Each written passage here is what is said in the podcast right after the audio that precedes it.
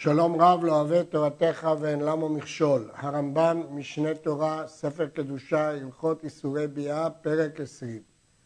כל הכהנים שבזמן הזה בחזקה הם כהנים, ואינם אוכלים אלא בקודשי הגבול, והוא שתהיה תאומה של דבריהם, אבל תאומה של תורה וחלה של תורה אין אוכל אותה אלא כהן מיוחס. כהנים בזמננו אינם מיוחסים. הם רק כהנים בחזקה, ולכן הם לא יכולים לאכול בקודשי המקדש כמובן, אלא רק בקודשי הגבול, דהיינו, מתנות כהונה שלא שייכות לבית המקדש, וגם כאן רק בתרומה מדרבנן, אבל בתרומה מהתורה הם לא יכולים לאכול, אלא אם כן הם כהנים מיוחסים, וכן הדין בחלה של תורה, בהפרשת חלה, אם היא מהתורה, כהנים בחזקה לא יכולים לאכול. איזה הוא כהן מיוחס? זה שהעידו לו שני עדים שהוא כהן, בן פלוני הכהן ופלוני בן פלוני הכהן, עד איש שאינו צריך בדיקה והוא הכהן ששימש על גבי המזבח, שאילו לא בדקו בדין הגדול אחריו, לא היו מניחים אותו לעבוד. לפיכך אין בודקים מן המזבח ולמעלה, ולא מן הסנהדרין ומעלה, שאין ממנים בסנהדרין על כהנים ולוויים וישראלים מיוחסים. כדי לייחס כהן צריך שני עדים שיעידו עליו ועל אביו ועל אבי אביו עד אחד שבטוח שהוא מיוחס. כאשר יש שרשרת עד כהן שעבד במזבח, ודאי שהוא מיוחס, כי לא הניחו לעבוד במזבח או להיות בסנהדרין, אלא מיוחסים. אם כן יוצא שלפי הרמב"ם, גם להאכיל בתרומה דאורייתא צריך שני עדים. ראשונים אחרים חלקו על הרמב"ם. ואמרו עד אחד נאמן בייסורים, רק לגבי יוחסים חכמים החמירו שצריך שני עדים, אבל לגבי ייסורים מספיק עד אחד נאמן בייסורים, ולכן אסמך עד אחד הוא יכול לאכול תרומה של תורה. המגיד משנה מסביר שגם לפי הרמב"ם בעצם על פי עד אחד הוא היה צריך להיות נאמן לאכול בתרומת התורה, אבל כיוון שישנה הלכה שנלמד אותה לכמן, שמעלים מתרומה ליוחסין. כלומר, אם ראינו כהן שאוכל תרומה מהתורה, גם לעניין יוחסין אנחנו קובעים שהוא כהן. וכיוון שכן, אי אפשר לתת לו לאכול בתרומת התורה על פי עד אחד, כי אם כך יעלו אותו ליוחסין, וביוחסין ודאי צריך שני עדים. וזאת הסיבה שלפי הרמב"ם לא מאכילים תרומת התורה. אבל משמע מהרמב"ם שתרומה דרבנן וחלה דרבנן מאכילים כהן בזמן הזה. יש אחרונים שטענו שבזמננו אנו גם החזקה כבר נתערערה, ולכן אסור לאכילם אפילו תרומה דרבנן או חלה דרבנן. הדבר הזה תלוי במחלוקת שולחן ערוך ורמה יורדיה סימן שף כ"ב, האם מאכילים חלה דרבנן לכהן בזמן הזה. יש שמביאים ראיה מזה שנותנים לו פדיון הבן, סימן שהחזקה לא נתערערה והוא נושא כפיים, אבל יש שאומרים לא, זה לא מתיר לאכול בזמן הזה חלה דרבנן. הלכה ג', חלה בזמן הזה ואפילו בארץ ישראל אינה של תורה, שנאמר בבואכם אל הארץ ביאת כולכם ולא ביאת מקצתכם, וכשעלו בימי עזרא לא עלו כולם. וכן תרומה בזמן הזה של דברי סופרים, ולפיכך אוכלים אותה הכהנים שבזמננו שהן בחזקה. אומר הרמב"ם, חלה בזמן הזה היא מדרבנן, מכיוון שלא עלו כולם בימי עזרא, וגם תרומה בזמן הזה היא רק דרבנן. לכן כהנים שבחזקה בזמנו של הרמב"ם, ואולי גם בזמננו אנו, יכולים לאכול חלה ותרומה דרבנן. הראב"ד חולק על הרמב"ם וכותב, אף בזמננו אין כהן אוכל תרומה אלא חוץ לארץ, תרומת חוץ לארץ, וגם כן רק כהן קטן, אבל תרומת הארץ לא, כי לפי דעת הראב"ד בתרומת הארץ היא מן התורה, ואי אפשר לתת את זה בימינו לכהן שהוא לא מיוחס. הלכה ד', מי שהעידו לו עדים שראו שהיה אוכל תרומה של תורה, הרי זה מיוחס. זה מספיק כדי לייחס כהן. ואין מעלין ליוחסים לא מנשיאות כפיים ולא מקריאת התורה ראשון ולא מחילוק תרומה בבית הגרנות ולא על פי עד אחד. זה שמעידים שראו אותו נושא כפיים או שאלו אותו לתורה ראשון או שהוא קיבל תרומה בבית הגרנות, זה לא ראיה, רק אם העידו שהוא אכל תרומה. רק עדות על אכילת תרומה מהווה עדות. הלכה ה' כהן מיוחס שאמר בני זה כהנו, אין מעלים אותו ליוחסים על פיו, עד שהביא עדים שהוא בנו. למדנו בפרקים הקודמים שיש דין מיוחד באב, אך את הבכור יקיר לתת לו פי שניים.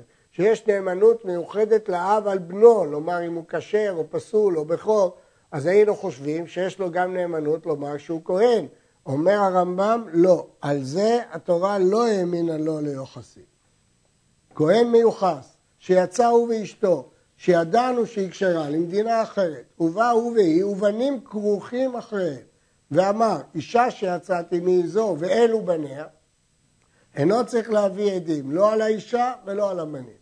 על האישה לא צריך להביא עדים, כי ידענו שהיא כשרה. על הבנים לא צריך להביא עדים, כי רואים שהם כרוכים אחרי אימם. אז חזקתם שהם בניה. מתה ואלו בניה. אם הוא טוען שהאישה מתה ואלו בניה, צריך להביא עדים שאלו בניו. כי מאיפה אנחנו יודעים שהוא לא לקח סתם שני ילדים? מי אומר שהם בניהם? ואינו צריך להביא עדים על אימם שהייתה כשרה. בני שכבר הוחזק שיצא מאימנו באישה כשרה. אבל אם הוא יביא עדים שהם בניו, זה מספיק כדי לייחס אותם. אבל אם הוא לא יביא עדים, כיוון שאין לנו ראיה שהם כרוכים אחר אימם, כי אימם מתה, אז אי אפשר לייחס את הבנים. כל זה כדי שיהיו כהנים מיוחסים. בשביל כהני חזקה ודאי שזה יספיק. יצא כהן מיוחס למדינה אחרת, ובא הוא ואשתו ובניו, ואמר, אישה זו נשאתי, ואלו בניה. צריך להביא ראיה שאישה זו כשרה. צריך להביא עדים שאישה זו כשרה. מדוע? כי כשהוא יצא, רק הוא היה מיוחס, שלא כמו בהלכה הקודמת. לא ידענו שהאישה כשרה. הוא טוען שהוא נשא אישה. מאיפה אנחנו יודעים שהיא כשרה? ואינו מביא עדים שאלו בניה, והוא שיהיו כרוכים אחריה. אם הוא יביא עדים על האישה, על הבנים לא צריך, כי הם באים יחד איתה כרוכים אחריה. ואם בא בשתי נשים והביא ראיה על האחת, אף על פי שהבנים קטנים וכרוכים אחריה, צריך להביא ראיה עליהם, שבבניו הם מאחרת הם, ונכרחו אחר זו המיוחסת. כיוון ששתיהם נשב, אז אין ראיה מזה שהם כרוכים אחר אחת שהיא אימם, אולי השנייה היא אימם. באו ובניו, ואמר, אישה נשאתי ומתה, ואלו בניה, מביא עדים שאותה אישה כשרה הייתה, כי אין עדים על האישה, ושאלו בניה, כי היא לא כרוכים אחריה, היא מתה. וכדין הזה דנים בישראל מיוחס ובלוי מיוחס. אחר כך נעיד בנו זה שהוא מיוחס כדי שיהיה ראוי לסנהדרין. גם בלוי וישראל יש משמעות לייחוס. לעניין מה יש משמעות? רק לעניין אחד, שאפשר להושיב אותם בסנהדרין. הלכה ט' אין מעלין משטרות לכהונה. כיצד? הרי שהיה כתוב בשטר פלוני כהן לבא מפלוני. מצאנו שטר שכתוב פלוני כהן, הוא הלווהו כך וכך והעדים מלמטה, אז לכאורה, אם העדים מעידים על השטר שהוא כשר, הם מעידים על כל מה שכתוב בו, אז לכאורה יש שני עדים שהוא כהן, לא כך, לא, אין מחזיקים כהן זה שהוא מיוחס, שמא לא העידו אלא על המלווה, אולי כל העדות שלהם הייתה רק על עצם ההלוואה, לא על הנקודה עם המלווה או הלווה עם כהנים. במה דברים אמורים לי, אני חוס, זה לא מספיק להיקרא כהן מיוחס. אבל החזקה שיהיה בחזקת כהן ככהני זמן זה, ויאכל בתרומה וחלה של דברי סופרים ובשאר קודשי הגבול, מעלים מן השטרות ועל פי עד אחד ובמסירות כפיים ומקראה בתורה ראשון. כל מה שאמרנו שלא מעלים מקריאת התורה ומסירות כפיים ומשטרות, זה רק לגבי לתת לו דין שכהן מיוחס לאכול תרומת התורה, אבל לאכול תרומה וחלה בזמן הזה דרבנן זה לא תלוי בייחוס אלא בחזקה, וחזקה אפשר להסיק גם על סמך שטר, גם על פי עד אחד, גם על סמך נשיאות כפיים, גם על סמך קריאת התורה. האחרונים מקשים על מה סמכו העולם להעלות אדם לתורה על פי עדות עצמו. הרי מי שיראה אותו עולה לתורה יעידו עליו, ועל סמך זה יעלו אותו לכהונה. מתרץ המגיד משנה, כיוון שכל הכולה זה עניין להכיל תרומה דרבנן, וכיוון שבימינו אין דרך להכיל תרומה דרבנן, אין בכך חשש. וכן כל כהן שאמר בני זה כהן, שאמרנו שהוא לא נאמן לייחס אותו, אבל נאמן להכילו בתרומה בזמן הזה, ולהיותו בחזקת כהן, ולא צריך להביא ראיה לא על הבנים ולא על האישה, כי כל זה בכהן של חזקה. יש חולקים על ההלכה הזאת. שניים שבאו למדינה. זה אומר, אני וחברי כהן. וזה השני אומר, אני וחברי כהן. אף על פי שנראים כגומלין זה את זה, הרי אלו נאמנים ושניהם בחזקת כהנים. כמובן זה לא לייחוס, כי זה רק עד אחד, אבל זה לחזקה מספיק. למרות שיש חשש שהם גומלים אחד את השני, הוא משקר כדי שגם הוא ישקר לו, לא חוששים לך.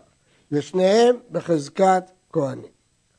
וכן, עד אחד שאמר, ראיתי זה שנשא כפיו או שאכל בתרומה או שחלק על הגורן, או שקרא בתורה ראשון וקרא אחריו לוי, מחזיקים אותו לכהונה על פיו. וכן אם העיד שזה קרא שני בתורה אחר כהן, מחזיקים אותו בלוויה. בשביל חזקה, כהן של חזקה ולא מיוחס, מספיק כל הדברים הללו. העד שהעיד שראה זה שחלק עם אחיו בבית דין תרומה שהניח להם אביהם הכהן, אין מעלים אותו לכהונה בעדות זו. שהם החלל הוא ולקח חלק ירושתו מתרומה למוכרה. אולי הוא באמת כהן ולכן זה הירושה שלו, אבל אולי הוא חלל, וכיוון שהוא חלל אסור לו לאכול בתרומה, ואם אסור לו לאכול בתרומה בשביל מה הוא לקח את חלקו? כדי למכור. איך הוא חלל? בגלל שהוא נולד מכהן שבא על חללה. י"ג, מי שבא בזמן הזה ואמר כהן אני, אינו נאמן, ואין מעלים אותו לכהונה על פי עצמו, ולא יקרא בתורה ראשון, ולא יישא את כפיו, ולא יאכל בקודשי הגבול, עד שיהיה לו עד אחד. לפי הרמב"ם, הרי אמרנו שעל סמך הדברים האלה יוצרים חזקה, אז אי אפשר להאמין לו על פי עצמו, אלא על פי עד אחד. ומה שנהוג בזמננו שהוא כן קורה, קשה, המגיד משנה תרץ, כי בימינו לא נותנים כבר תרומה דרבנן. אבל אוסר עצמו בגרושה וזונה וחללה, כי הוא נאמן על עצמו, לאסור את עצמו. ואינו מתאמה למתים, כי הוא נאמן לאסור את עצמו. ואם נשא או נטמא לוקה, כיוון שהאמנו לו על עצמו, הוא גם לוקה, כי מלקים על החזקות. והנבעלת לו ספק חללה, כי ייתכן שאנחנו מאמינים לו, וייתכן שלא. כלומר, יש פה ספק. ואם היה מסיח לפי תומו, נאמן. שיטת הרמב"ם שבמסיח לפי תומו אדם נאמן. כיצד? מעשה באחד שהיה מסיח לפי תומו ואמר זכור אני כשאני תינוק והייתי מוקם על כתפו של אבי שהוציאני מבית הספר והפשיטני קטונתי והטבילני לאכול תרומה לערב וחבריי בודלים ממני והיו קוראים איתי יוחנן אוכל חלות ואליהו רבנו הקדוש לכהונה על פי עצמו. זו דוגמה של מסיח לפי תומו. הוא צריך להעיד את כל העדות בצורה מפורטת, כי אחרת נחשוב שמאכל בצורת עבד. אז הוא צריך גם להוכיח שהוא הלך מבית הספר וכל התיאור הזה, והוא נאמן על סמך מסיח לפי תומו. נדגיש שוב ושוב, לא מדובר פה ליוחסין, מדובר פה לכהן של חזקה, כלומר לאכול בתרומה דרבנן. נאמן הגדול לומר, זכור אני כשהייתי תינוק וראיתי פלוני טובל ואוכל בתרומה לערב ומחזיקים אותו בכהונה בעדותו. כן, החידוש הגדול על סמך המשנה שהקלו לו להעיד על סמך מה שהוא ראה בקטנותו. בדרך כלל בעדות צריך שגם בזמן הראייה וגם בזמן ההגדה הוא יהיה גדול וכשר. אבל כאן הקלו לעניין חזקת כהן, הקלו גם לעדות שהוא מעיד מה הוא ראה כשהוא היה קטן. מי שבא בזמן הזה ואמר כהן אני, ועד אחד מעיד לו שאני יודע באביו של זה שהוא כהן, אין מעלין אותו לכהונה בעדות זו, שמחלל הוא. כל מה שהוא אמר שהוא כהן, אבל אולי הוא חלל, עד שהעיד שזה כהן הוא. אבל אם הוחזק אביו כהן או שבאו שניים והעידו שאביו שזה כהן, הרי הוא בחזקת אביו. אם רק עד אחד אומר שאביו שזה כהן, זה לא מספיק, כי אולי הוא חלל. אבל אם מוחזק אביו כהן, זה כבר מספיק, ומעבירים לו את חזקת אביו. הלכה ט"ז, מי שהוחזק אביו כהן ויצא עליו קול שהוא בן גרושה או בן חלוצה, חוששים לו ומורידים אותו, על סמך הקול אפשר להוריד אותו מחזקה. בא עד אחד אחר כך והעיד שהוא כשר, מעלים אותו לכהונה על פיו. כיוון שכל מה שהורדנו אותו זה על סמך קול, אז עד אחד יכול להעלות אותו. באו שניים עדים אחר כך, והעידו שהוא חלל, מורידים אותו מן הכהונה, כי אחד במקום שניים זה לא כלום, שני עדים מורידים אותו. בא עד אחד אחר כך והעיד שהוא כשר, אז עכשיו הוא מצטרף לעד הראשון, מעלים אותו לכהונה. שזה האחרון מצטרף לעד הראשון, והרי שניים מעידים שהוא כשר, ושניים מעידים שהוא פסול. יידחו אלו ואלו, וידחה הכל שהשניים כמאה, וישאר כהן בחזקת אביו. כיוון שעכשיו למסקנה יש לנו שני עדים שהוא כשר, צירפנו שני עדים שהוא כשר, יש לנו שני עדים שהוא פסול, ויש לנו גם קול שהוא פסול, אז הקול ושני העדים כולו זה כמו כת אחת. כנגד זה יש לי כת שנייה שהוא כשר, שניים כמאה ומאה כשניים, ולכן הכת מכרישה את הכת וחוזרים לחזקה והולכים לפי החזקה. כמובן שתראה ותראה, שניים נגד שניים, הספק הוא מדרבנן, ולכן לגבי הליכה החזקה, השאלה על מה אנחנו מקלים, רק בתרומה דרבנן או בכל העניינים. וזה נחלקו כאן הראשונים. אישה שלא שעת 3 חודשים אחר בעלה. כשמת בעלה, לפני שהיא נישאת, למדנו שצריכה לשהות 3 חודשים, כדי שדע להבחין אם הוולד שיוולד הוא מהראשון או מהשני. אבל היא לא המתינה, והיא נישאת. וילדה, שם נולד לנו ספק. אין ידוע אם הוולד, אם בין 9 לראשון, הוא נולד אחרי 9 חודשים מן הראשון, או בין 7 לאחרון. והיה אחד מהם כהן והשני ישראל. הרי זה ספק כהן, אז הוולד הוא ספק כהן. וכן אם נתערב ולד כהן בבלד ישראל, והגדילו התערובות, כל אחד מהם ספק כהן, ונותנים עליהם חומרי ישראל וחומרי כהנים, מחמירים לשני הצדדים. כלומר, נושאים נשים הראויות לכהונה, הוא לא יכול לשאת אישה שפסולה לכהונה, גרושה או חללה או זונה, ואינם מטעמים למתים, מספק, כי אולי הם כהנים, ולא אוכלים בתרומה, כי אולי הם כהנים, ואם נשאו גרושה מוציאים, ואינם לוקים, אי אפשר להלקות מספק. 2 כהנים שנתערבו ולדותיהם, או אשת כהן שלא שעת אחר בעלה 3 חודשים ונישאת לכהן אחר, ואין ידוע בין 9 לראשון או בין 7 לאחרון. פה 2 כהנים. אז כל השאלה מי אבא שלו, אבל בכל מקרה אביו כהן. נותנים על הוולד חומרי שניהם, לאיזה עניין? לא לעניין כהונה, לעניין כהונה פשיטה שהוא כהן, אבל לעניינים אחרים, הוא עונן עליהם, והם עוננים עליו, כי לא יודע מי זה אביו ומי זה בנו. הוא אינו מתאמה להם, והם אינם מתאמים לו, כי כהן הותר להתאמה רק לאביו או לבנו, אבל פה זה ספק אביו, ספק שלא אביו, הוא כהן, הוא לא יכול להתאמה לו. ועולה במשמרו של זה ושל זה, ואינו חולק. ליד העבודה הוא עובד פעמיים, כי אולי הוא בן של זה, אולי הוא בן של זה, אבל לא יכול לחלוק בלחם הפנים, מכיוון שאנחנו לא יודעים אם הוא שייך למשמרת הזאת או למשמרת הזאת. ואם היו שניהם במשמר אחד, ובית אב אחד, חולק, נוטל חלק אחד, כי בכל מקרה ודאי מגיע לו חלק אחד. באמת דברים אמורים, בזמן שהם באים מכוח נישואים, אבל בזנות, אם לא יודעים אם הוא נולד לכהן אביו או לזנות, גזרו חכמים שמשתקים אותו מדין כהונה כלל, הואיל ואינו יודע אביו הוודאי, ונאמר והייתה לו לא זרעו אחריו, עד שיהיה זרעו מיוחס אחריו.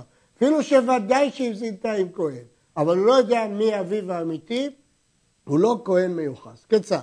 10 כהנים, כל הקבוצה כהנים, פרש אחד מהם הוא בעל, הרי הוולד כהן ודאי. אף על פי כן, הואיל ואינו יודע אביו, וזה לא נישואין אלא זנות, והוא לא יודע מי הוא אביו שהתייחס לו, משתקים אותו מדין כהונה, זה דין מיוחד, לא ולזרעו אחריו, כיוון שהוא לא יודע מי אביו, אינו עובד ולא אוכל ולא חולק, ואם נטמא למתים או נשא גרושה לוקה, כי הוא כהן בוודאי, שאין כאן ספק יותר. ברור שהוא כהן, אבל הוא לא כהן מיוחס לאביו, כיוון שזה דרך זנות, ולכן, כיוון שהוא לא יודע מי אביו, אין לו דיני כהונה.